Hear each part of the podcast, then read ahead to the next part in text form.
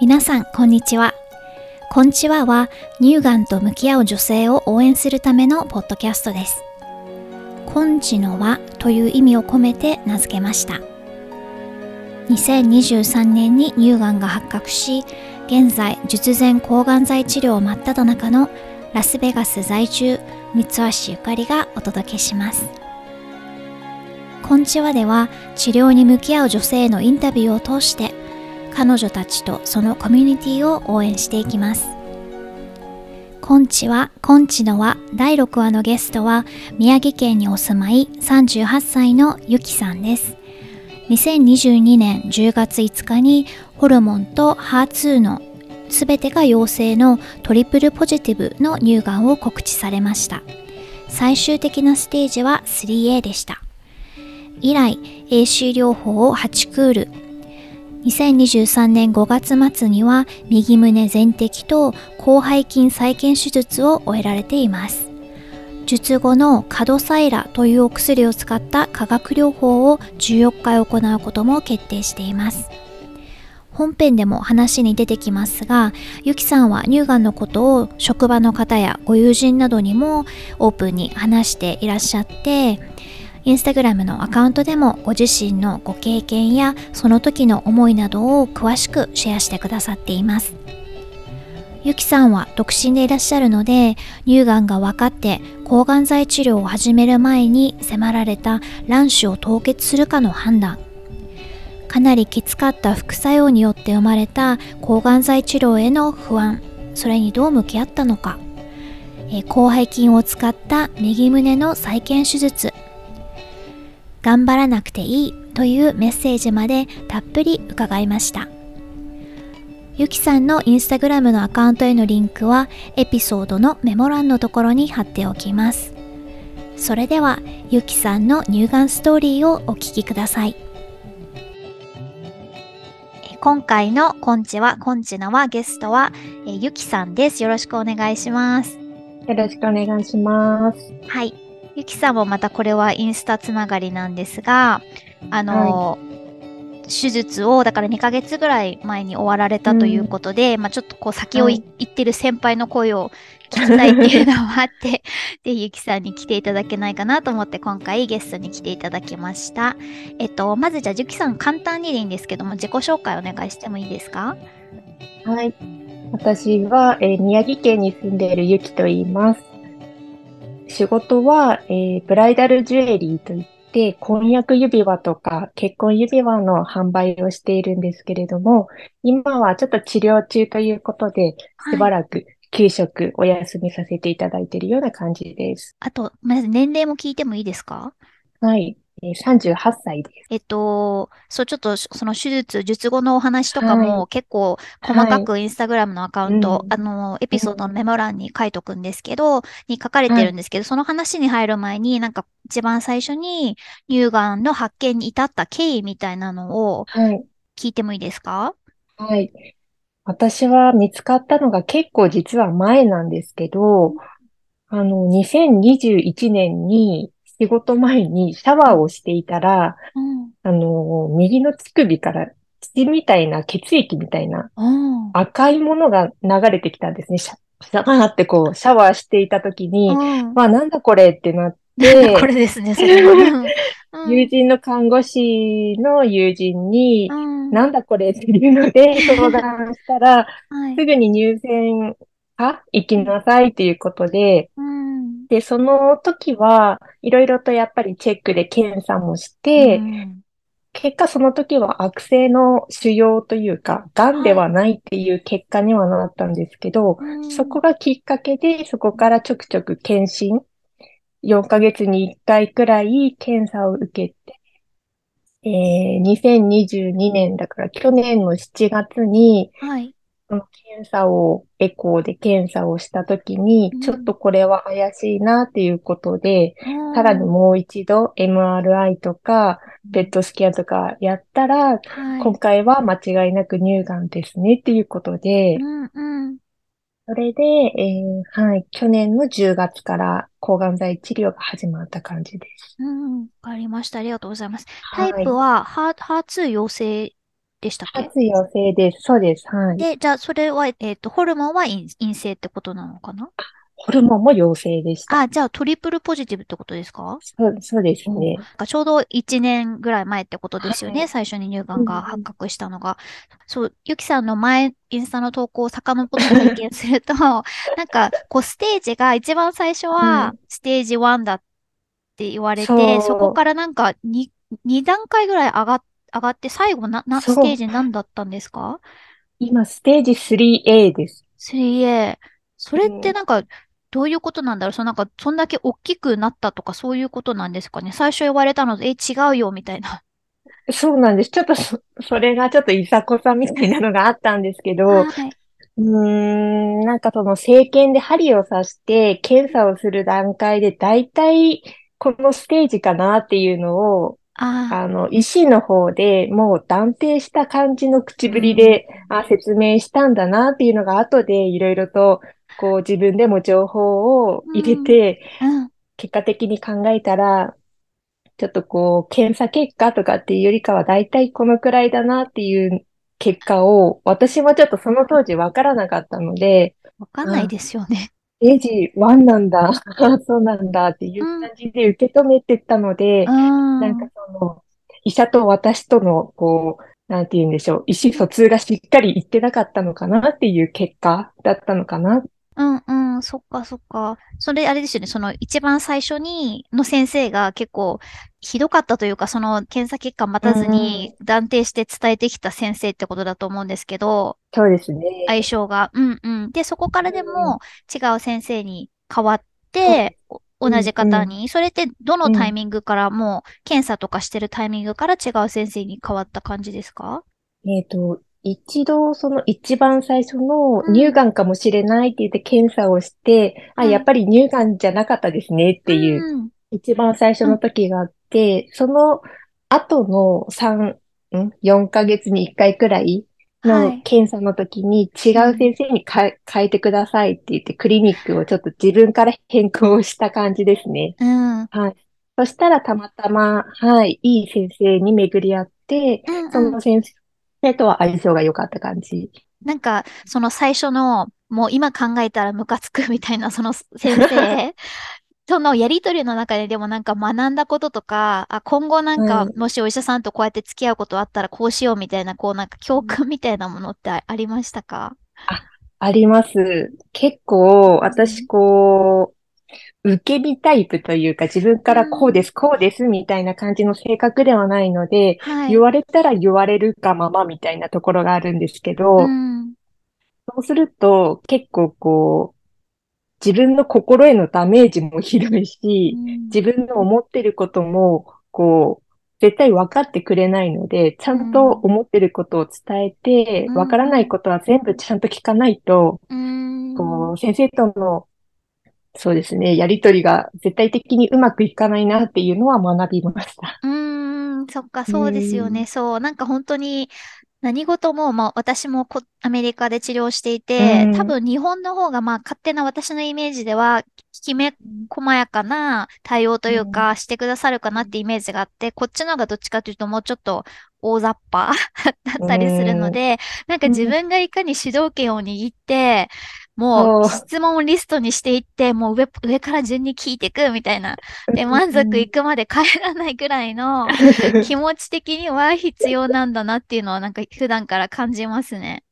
うん、そうですよね。うん。そのじゃあ去年の2022年の7月に初めて、あ、これは乳がんですねってなった時って、どういう気持ちだったというか、こう、受け止めるのに、まあ、やっぱり時間がかかった感じですか、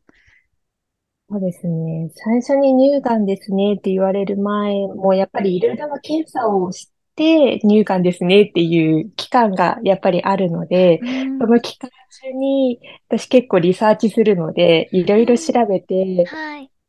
こう、私は乳がんなんじゃないかみたいなのを、こう、調べていたので、ある程度、その言われた段階でも、こう結構ガクッとガーンとこう落ちた感じはありました。そっか。その時点で。はい。なんかでも調べてる時って私もやっぱり Google で調べちゃったりするんですけど、うん、なんか自分がそうではないって思いたい方の情報を信じようとしません？そんなことない。ああ、それもありますね。うん、そう。うん、あ、でもここにはこう書いてあるから、きっと違うよ、みたいな、そう信じたいから。そっか、でもそうやってご自身で調べる中で、こう、なんだろう。まあ、その可能性もやっぱり十分あるなっていうのは、こう、もう分かってたからってことなのかな。そうですね。まあ、うん、多分違うだろうなっていう気持ちでは、やっぱり思ってるんですけど、うんうん、先生からそうですって言われたら、ああ、そうなんだっていう今までその集めた情報が全部頭の中でぐるぐる回ってた感じですね。うん、そうですよね。最初にその治療を、まあ、抗がん剤治療を AC でしたよね、うん、ゆきさん。そうですね。はい。始める前に、こう、まあ、抗がん剤っていうのはこういう副作用があってみたいなお話がお医者さんからあるじゃないですか。うん、その時に、はい、あの、これもまたゆきさんの投稿を拝見したんですけど、その、ゆきさんまだご結婚もこれからだし、お子さんとかっていうことも、まあ、将来的に考えるんだったら、うん、その抗がん剤が卵子にね、与える、その妊娠する力みたいなのに与える影響みたいなのも、それはもうなんか先生との間できちんとお話できた感じでしたか、そうですね。やっぱり抗がん剤始まると、妊娠性が、妊娠が難しくなるっていうお話はしっかりとあって、もし、こう、望むのであれば、卵子凍結をしておきますか、はい、どうしますかっていうような感じだったんですね。ただ、あの、その頃、もう治療始めるちょっと前くらいから、ものすごくなんか、こう、しこりがどんどんどんどん自分でも大きくなるのがわかるくらい、急激に大きさが大きくなっているのを自分でも感じていて、担当の主治医の方からも、早くしないといけませんよ、みたいな感じのお話でもあったし、はい、今現在、特にパートナーがいるわけでもないので、ちょっとこれは自分のために、こう、早く治療始めようかなって思って、うんうん、特に卵子凍結とかはしないで、うんうん、まあ、もし、まあ将来的に、ね、子供ができたらいいかなとは思ってたけど、できれば自然に妊娠できればいいかなって思ってたので、うん、私は、うん、しない決断をしました。うんうんうん。そっか。そこでその、無理にね、それを優先して治療を遅らせてしまうよりは、今まず自分が元気になることを優先したってことですよね。えっと、で、治療の流れは、えっと、多分もう、これ、これまでのちょっと経緯振り返ってもらうと、ここからだと、その、じゃあ、まず AC を8回でしたっけ、はい、そうですね。がやって、で、手術？はい。で、これからまたドタキセルっていう新しい違うお薬が始まります。それってもうどれぐらいやるんですか？それも12回くらいですね。点滴ですよね。点滴です。うん。あ、ドタキセルじゃない。すいません。カドサイラか。カドサイラってお薬。うんうん。その AC を、まあ、結局だから8回全部やられたんですかね。そうですね。うん。はい、そう、なんかもうゆきさんのその投稿を見ていると、私も AC をやるんですよね、うん、これから。今、パクリタキセルっていう、まあ、軽めの抗がん剤の薬やってて、うん、あと、もうそれを4回やったら次 AC を 4, 4回、か、学習でやることになってて、もうなんか、副作用がどうなのかっていうのがもうやっぱり人によるから、うん、あのね、必ずしも当てはまらないんですけど、うん、でもなんかこう、ゆきさんの投稿を見てると、ああ、もうなんか、覚悟をしなきゃっていうか本当に壮絶な感じが伝わってきたので、特に1回目が辛かった感じですか？それともやっぱり蓄積されていく感じだったのかな？蓄積もされてはいたけど、一番最初が一番辛かったですね。うん。な、何が特に全部？結構私は、うん、結構全部ですね。なんだろう。吐き気、あとは体も痺れるような痛みとか、うん、頭痛とめまいと、息苦しい、息ができないみたいな感じとか、うんうん、全部の症状が全部で痛みのマックスくらいできて、それは大変だったんですね。うん。それって、あの、お薬とかを飲んでも、そのすべての副作用が出た感じだったのかな、そうですね。痛み止めはもらってたんですけど、それを飲んでも、うん、効かなくって、うん、で、そうですね。自宅にいたので、はい。なんとかその日は耐えてっていう感じですね。もうのたうちもあるみたいな。うん、うん、本当にそんな感じでした。でもそれって、まあじゃあ1回目、まあそれだけひどい副作用があって、うん、もう、もう無理って思うレベルで、それをじゃあその先生にやっぱ相談して、2回目以降少しでも和らげられるようにって言って、調整みたいなのはできたんですか、そうですね、もう、ちょっとこう副作用が強すぎて、もう抗がん剤をやるのが怖いから、やりたくないですっていうまでの気持ちになっていたので、うん、病院だったら、じゃあ100%の量じゃなくって、85%に減らしましょうっていうことで、量を調整することができるようで、それでちょっとこう、はい、少なくしてもらって、副作用がそれでちょっと、うん、弱くなったかなっていう感じですね。そっか。じゃあ、でも、お薬の量を増やすとか、違うお薬を試してみる、その、例えば吐き気止めとか、そういう感じではなかった、うんうん。うん、服用の飲み薬はちょっと変えたりとかはしましたけど、はいうんその抗がん剤自体を変えるっていうことはしなかった。で、ちなみにゆきさんはそのブースターとかって打ったんですかね？あの白血球を上げるための？ああ、打ってないですね。あ、そうなんですね。はい。じゃあそこはいつもその8回、8クールともギリギリパスするレベルの白血球は保ててたってことなんですかね。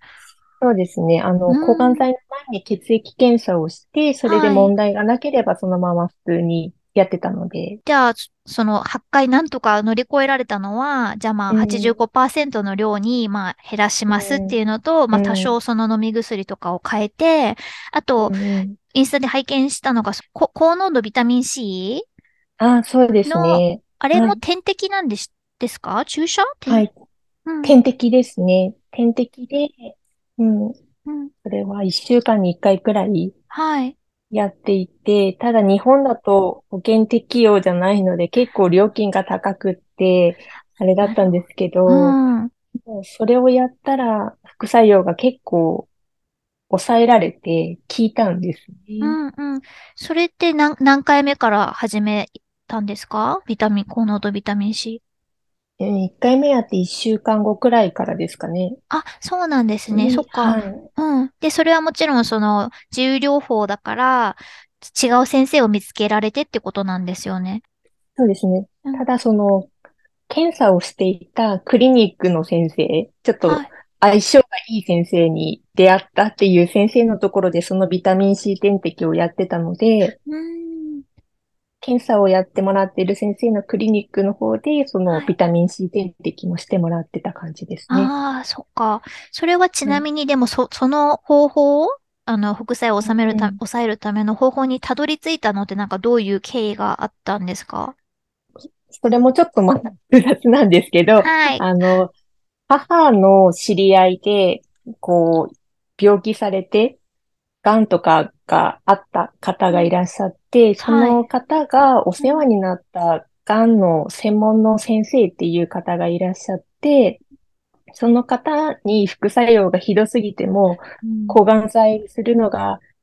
あの、辛いんですけど、でも治したいんですけど、どうしたらいいでしょうっていうことで相談をしたところ、ビタミン C 点滴っていうのがあるから、それをやると副作用が経験できる可能性が高いから、調べてやってみてっていうお話だったので、うん、そこで調べたら、ちょうど自分が、あのー、かかりつけ医のクリニックの先生のところでやってたので、うんうん、ちょっと受けたっていうような経緯ですね。うん。か。で、でも、じゃあ、ゆきさんの実感、やっぱりこれも全部人によると思うので、ね、同じことをやっても効果がどれだけ得られるかって人それぞれだと思うんですけど、ゆきさんの場合はじゃあ、一週間に一回打つことで、もうこう、副作用が全体的に軽くなった感じでした？そうですね。最初に比べたら結構改善されて軽くなりました。うん、うんそっか。じゃあもうそれ最後までずっと続けられたんですか、うん、?8 クールやるまで、やり終わるまで。クールやり終わる、そうですね。やりました。なんか難しいですよね。その、3月、ちきさんの3月頭の投稿で、そのまあ抗がん剤治療をやることに対する迷いみたいなのがあるっていうことを書かれてて、もっとその自然療法でね、自然、違う形、抗がん剤っていう、どぎつい形ではない 何かいい方法はないものかみたいな、私も一瞬ちょっとそういうこと考えたことがあって、で、なんかこう中国系のヒーラーみたいな人に話を聞いたりとかもしたんですよね。なんかたまたま、まあ本当顔見知り程度の人がそういうのにすごく、まあ近いことをやっていて、そう。で、やってみたりしたんですけど、なんかその辺ってこう、ゆきさんの中では、どういうふうにこう、折り合いをつけて、最終的にでもやっぱり抗がん剤治療っていうふうに決められたわけですけど、なんかどういうふうな、こう、思考、こうあったのかなと思って。そうですね。やっぱりこう、抗がん剤打つってなると、体へのダメージも、副作用とかもものすごいし、やっぱりこう、抗がん剤打った後に、トイレとかも2回必ず流してくださいとか、排泄物とか、もし吐いた吐砂物とか何かあれば、家族の方でも手袋を必ずして絶対に触らないでくださいとかっていう、結構危ない薬じゃないですか、抗がん剤って。本当ですよね。私も子供と同じトイレ使うなって言われてます。はい、うん、そうですよね、うん、それってやっぱり怖いなっていう思いがすごくあって、うん、あの、食事療法とか、うん、食事で何か変えられるとか、いろいろやっぱりこうあるじゃないですか。うん、そういうので、こう改善できたらいいなとは思いながらも、ただその、乳がんが発覚した去年の胸のゴツゴツしたものすごく9センチのしこりだったので、手で触っても胸全部がこりみたいなくらいの大きさだったので、うん、もし抗がん剤やめたらまたあれになるのかっていう、ちょっとこう、本当に恐怖がぐらぐらで揺れていって、うんうん。まあ、ただ抗がん剤やって副作用が軽減できる方法もあるっていうことを分かったので、うん、もっともっと軽減できるものを探していって治療したらいいんじゃないかなっていう方向に考えがまとまって、抗がん剤の進めた感じですね。うん、そっか。そう、結構だから、まあでも、主にはやっぱりその食生活とか、そのもう普段の生活をもっと体にいいものにするっていう感じなんですかね。うんうん、そうですね。うん。結構一番最初の頃はもう食べ物に気を使いすぎて、うん、お肉はほとんどもう食べないとか、うん、そう辛い揚げ物は食べないとか、うんうんうん。小麦粉もグルテンフリーにする、うん、食べない、パン食べないみたいな感じだったんですけど、うんうん、もう限限界で、結構も、やりすぎると限界が来るんですよね。わかります。なので、最近はちょっと気にかけつつ、あまりお菓子とか食べないようにくらいな感じで、バランスを保てるような感じに。あ、でもすごいわかります。うん、そう、私もなんか最初その自分が乳がんだって分かって、私も8センチしこりがあって、うん、で、やっぱり結構すごいあっという間に大きくなったなっていうのがあったので、うん、でも砂糖、とにかく砂糖はダメだとか、炭水化物も結局グルテンになってダメだとかっていう、なんかどんどん食べるものがなくなっていって。食べ、食べられないっていう。そう、食べられない。で、最初はもう砂糖ってじゃあ、なんか果物も砂糖じゃんみたいな感じで、私も知識がないから、最初はそう思って、それもなんか食べな、食べなくてとかってやってて、でもそうするとやっぱりだんだんに何ですかね、こう、マラソンとしてやり始めないと、なんか短距離じゃないから、一時的にはもう本当になんか本当乳がんだって分かった1ヶ月ぐらいは本当にもうなんかあらゆるものを立って、もうなんかタンパク質、良質なタンパク質と、うん、穀物も食べるならもうホールグレインとかって、例えば玄米とかっていう風に してたんですけど、最近はもうだいぶ緩くなりましたね。なんか、それで精神的に来てしまうというか、それで、あ、食べちゃったみたいになって、落ち込むストレスの方が、なんか良くないかなって 思い直して。同じです。同じ。そう。だから、ほどほどにっていうことを学びましたね。そうですね。そうか、そうか。うんうん。じゃあ今はそうやってこう、まあ生活、食生活含め気をつけながら、うん、なんかその他に、うん、あの、やってらっしゃる、例えばまあ運動でも何でもいいんですけど、とかってあったりしますか、うん、そうですね。うん、私結構、水をよく飲むんですよね。あ、うん、大事って言いますよね。うん、結構こう、仕事をしてるときは、はい。仕事中って私、1日でペットボトル、500のペットボトル1本くらいしか、1日のうちで飲まない日が結構あったんですよね。接客なんですよね、お仕事あ、そうです、そうです。接客業で、うん、もうずっと立ちっぱなしで、接客で、お客様とお話なので、うん、なかなか忙しいと大変で、はい、水分も取れないっていうところもあって、うん、今もずっと家にいるので、うん、もう2、3リットルくらい1日に。あ、すごい。飲むことは、今、ちょっと気をつけてますね。うんうん。いや、でも私もそれは、その抗がん剤の副作用に一番大事なのは、とにかく水分を取ることっていうのは言われてるので、もう私も同じ感じで前は全然飲まなくて、だったんですけども、今はもうガブガブガブガブ飲んで、もう、で、マイボトルみたいなのを用意して、そうするとやっぱりこう、自分がどれだけ飲んでるかってわかるじゃないですか。あ、またつ、また入れなきゃってなるから。そうそう。だからもう、ひたすら飲んでますね。で、出す。そうそうそう。それが大事ですね。うん、そう。あ、でもそれすごい、なんか、すごく基本的なことだけど、先生には一番大事よって言われたことです。そう、あの、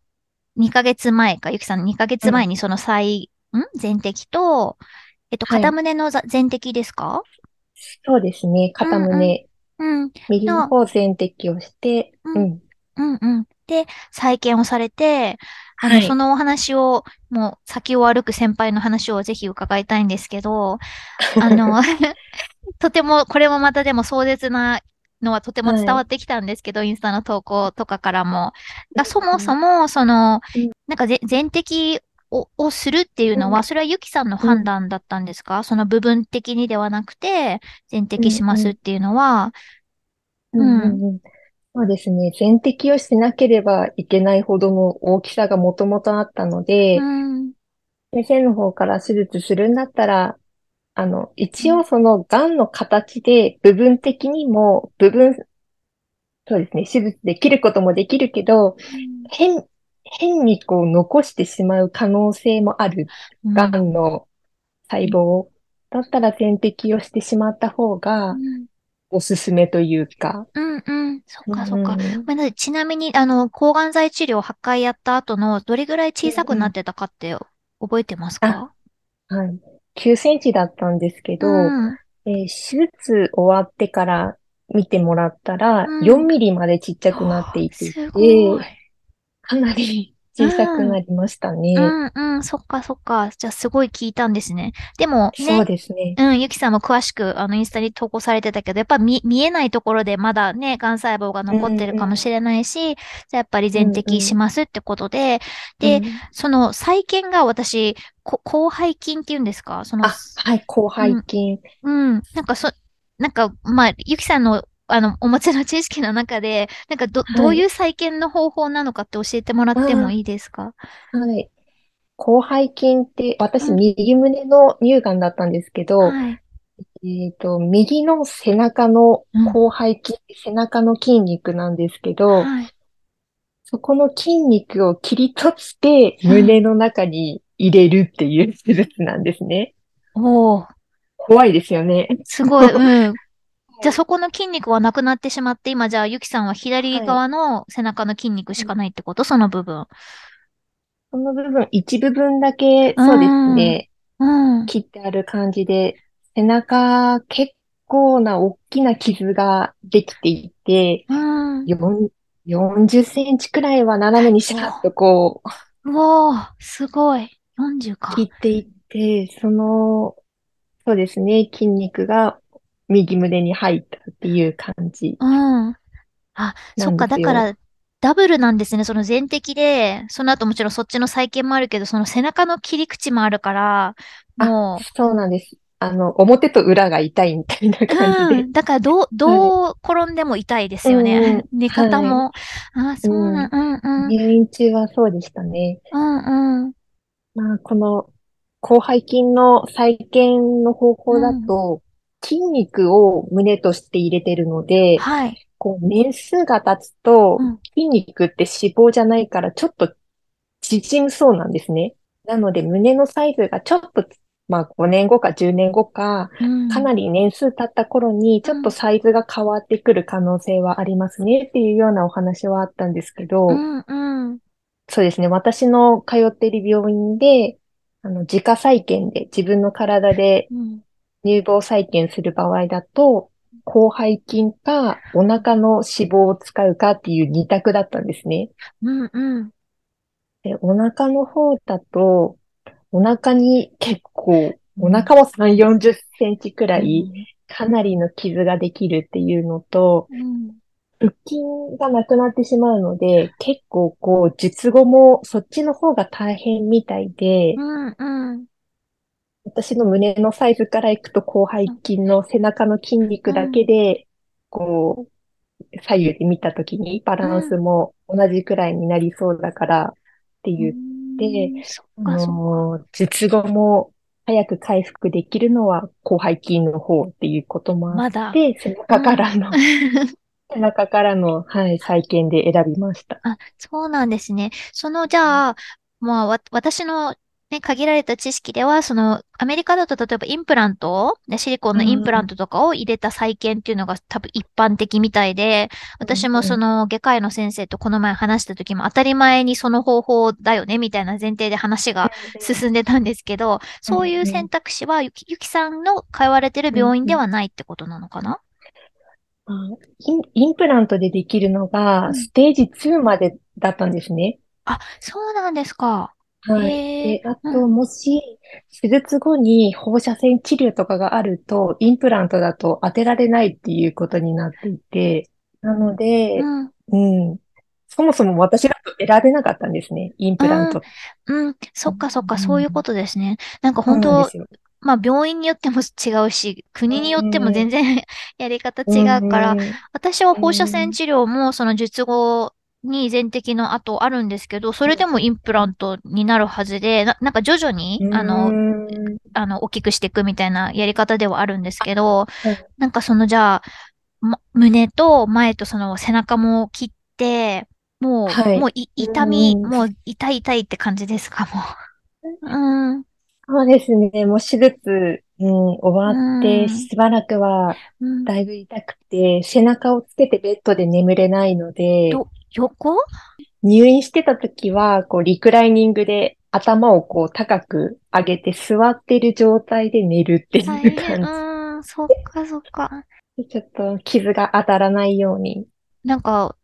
まあ、お薬とか痛み止めとかもちろんもらって、それは聞聞いてました、うん、うん、私、なぜか聞かなくてですね、なかなか聞かなくって、本当にもう、4時間に1回飲んでくださいっていうような痛み止めを、きっちり4時間ずつ飲んで、術後すぐはあまり効かなくって、そんな感じでずっとお薬飲んでましたね。なんだ、でももう、うなんていうのかな、まあ、リハビリというか、もう動き出してくださいね、みたいなのっていうのは、はい、術後のどれぐらいのタイミングからそんな感じでした、うんうんそうですね。うご、歩いたりは全然できるんですけど、なんでしょう。ものすごく動くっていうのが、から、手術終わった後にドレーンっていうのがつくんですけど、それが取れてから結構腕を動かしてリハビリをしたりとかっていうのは、ドレーンが全部抜けるのが、私は3週間くらいかかったんですね。まあ、3つついていて、1週間10日くらいで1個2個と外れて、はい、退院するまで、一番退院日まで最後の1個は残ってたので、それが全部取れてからいろいろ徐々に、うんうん、あの、腕とか手術した方の動き出す感じですかね。うんうん、え、ドレーンって重いんですよね、やっぱり。うん、でも、一個一個はそんなにものすごく重いっていうわけじゃないんですけど、うん、やっぱり、ね、何個もついてるとちょっと重いですね。あと、他にもでもあの、なんかホットフラッシュとかもあったって書かれてましたけど。ちょっとそれは抗がん剤の副作用で残ってたものかどうかはちょっとわからないんですけど、もう急にこうものすごくバーッと熱くなってきて、もう冷やさないともういられないような感じがあって、それがこう、なんでしょうね。何回も何回も一日のうちに来るんですよね。うん。波みたいな感じでこう。あ、そうですね。うん、それがね、大変でした。うん。で、そのじゃあ3週間入院されて、あの、うん、全摘と再建の後、その、うん、その入、退院の時っていうのはなんかどれ、どれぐらい、どんな状態でした、そのゆきさんのこう、物理的に日常生活はできますよぐらいの感じではあったのかな、そうですね。うん、あの、普通にもちろん一人で歩いてトイレも行けるし、うん、ただ、結構痛みがひどかったので、はい、自分でこう料理をするとか、そういう感じにはならなかったですね。うん。やっぱり制限はされてる感じ。うん。うん、そうですね。うん。ゆきさんはちなみにその、ご自身が乳がんで、まあ、治療をしているってことは、どれぐらいこう周囲の方にオープンに話してる感じですか？そうですね。私は結構オープンにみんなに伝えてるタイプなんですけど、うんうん、職場にも上司とかにはもう全部お話をして、うん、職場も女性の職場なので、はい。うん、みんなにはこう伝えて、うん、あと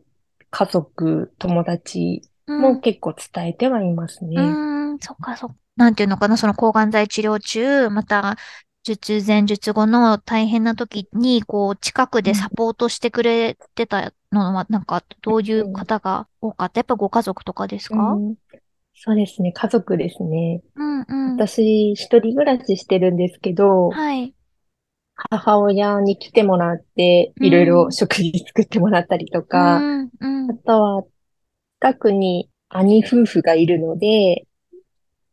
兄とか、やっぱりお姉さんとかも助けてもらいました。うんうんうん。いいですね。やっぱご家族が、じゃあ近くに住んでらっしゃるってことですね。うん、お母さんも。そうですね。うんうん。うん、まあその職場の人とかにもオープンにお話しされてるってことでしたけど、もうじゃあ完全に治療を始めてからはしばらくの間もう休職しますっていう感じでやってらっしゃるのかな、今そうです。去年のタイミングでは、とりあえず手術が終わるまで休職させてほしいっていうことで、うん、半年くらい、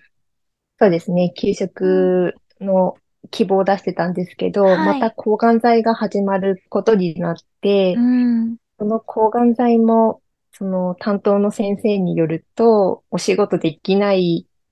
くらいの可能性もあるって言われていて、で、私が、その1回目の副作用で、人よりもちょっと効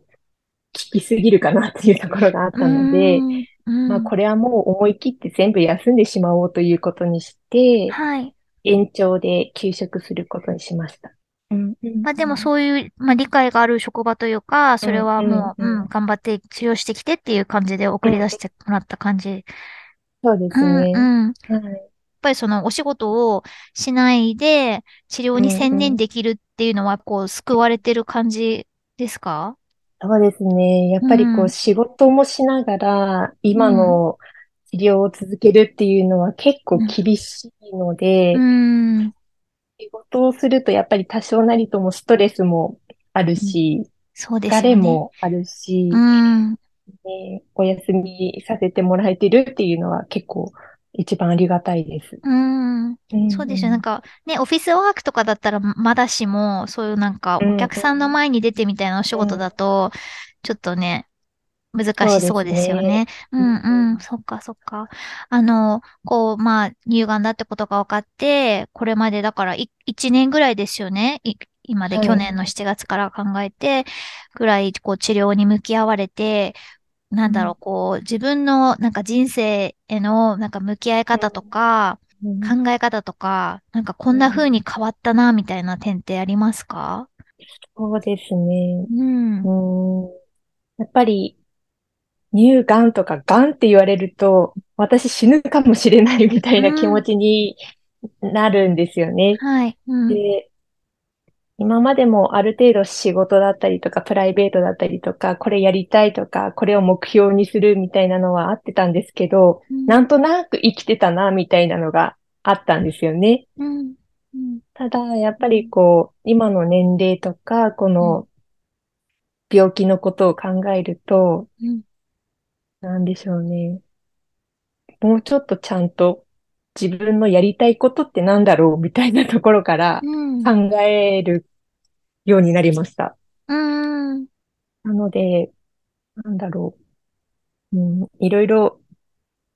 自分のことを振り返ることができたのかなっていうような気持ちになっています。うん。うんでも本当そうですよね。こんなことでもなければ多分死をなんか身近に感じることもなくて、まあ一日一日、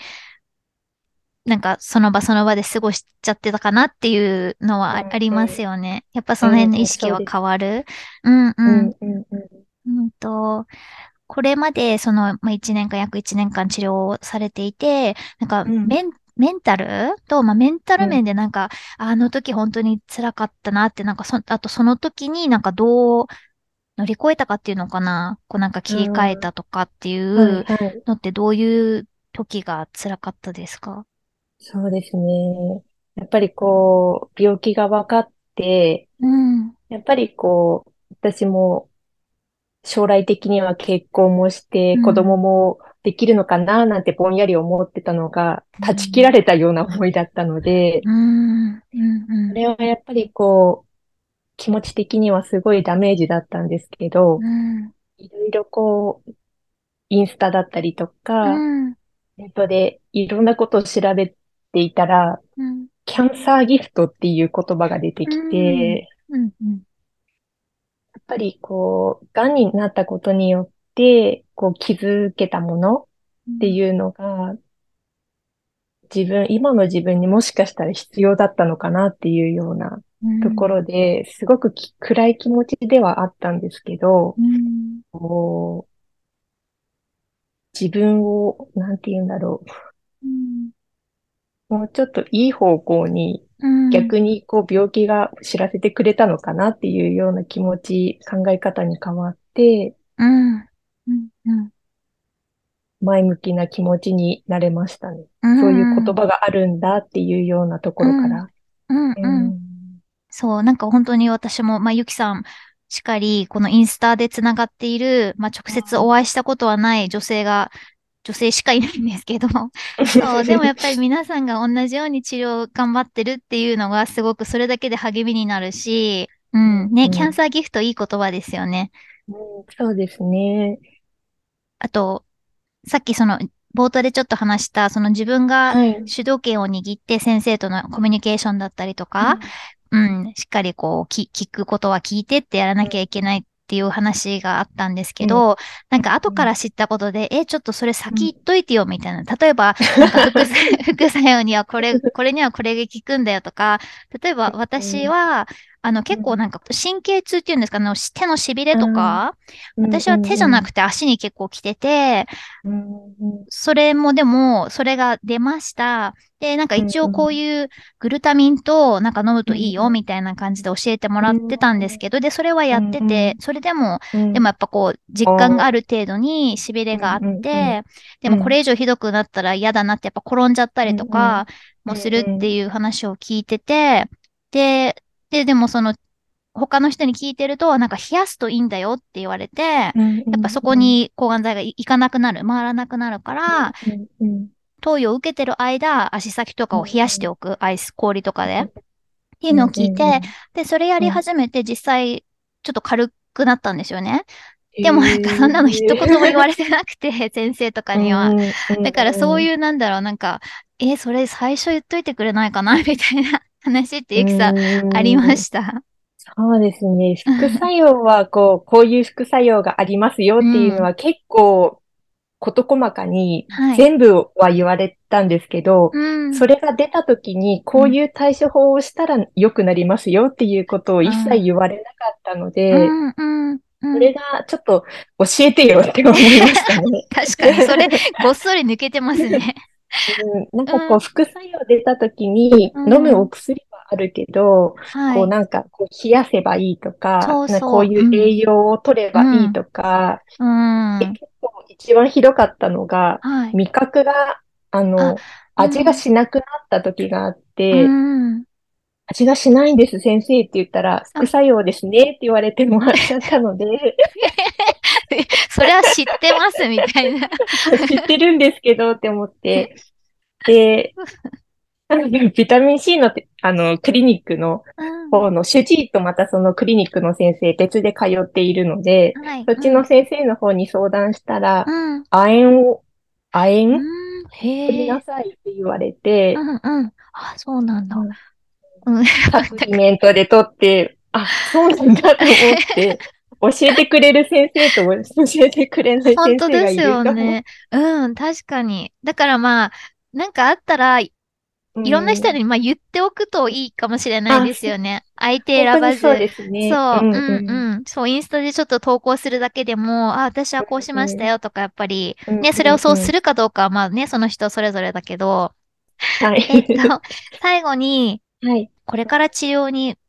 向かってきますみたいな女性たちに、うん、あの、ゆきさんが伝えたいこととか、伝えてあげられることって何かありますかね？そうですね。うん、私もそうだったんですけど、うん、あんまり頑張りすぎなくていいんだなって思いました。うん、やっぱりこう、治療も自分が頑張らないといけないって思うと、すごくこう、え、頑張ってるのに副作用でこんなに辛いとか、こうどんどんどんどん気持ちが落ちていっていってしまうので、こう頑張って何かやるじゃなくて、あ今日これできたみたいな、できたことを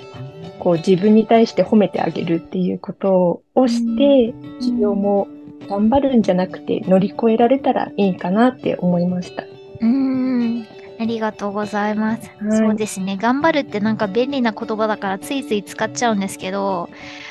うん、乳がんサバイバーで告知された時点でもう、あれですよね。なんかもうがん頑張る、頑張ってるのが大前提だから。なんかそうなんですよね。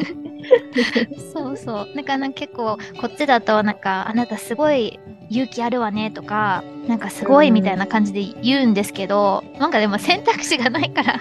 そうしてるだけであって自分にできることをそう、ねそう、その時々でできることをやるのみっていう、うん、うん、はいじゃあえっと、今回のコンチアのゲストは、ゆきさんでした。ありがとうございました。いっぱい具体的にお話聞けたし、なんかゆきさんのほんわかに癒されました。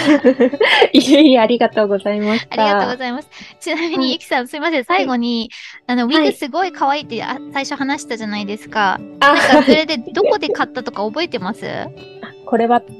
オンラインで、うん、ブライトララっていう。あー、見たことある。うん。本当ですか？うん、はい。かわいい。すごい似合ってます。ありがとうございます。リーズナブルで安くていいので、よく買っています。いいですね。わかりました。ちょっと見てみます。はい。そう、最後にちょっとウィグトークになりましたが、はい、えっと、はい、はい、ゲストゆきさんでした。ありがとうございます。ありがとうございます。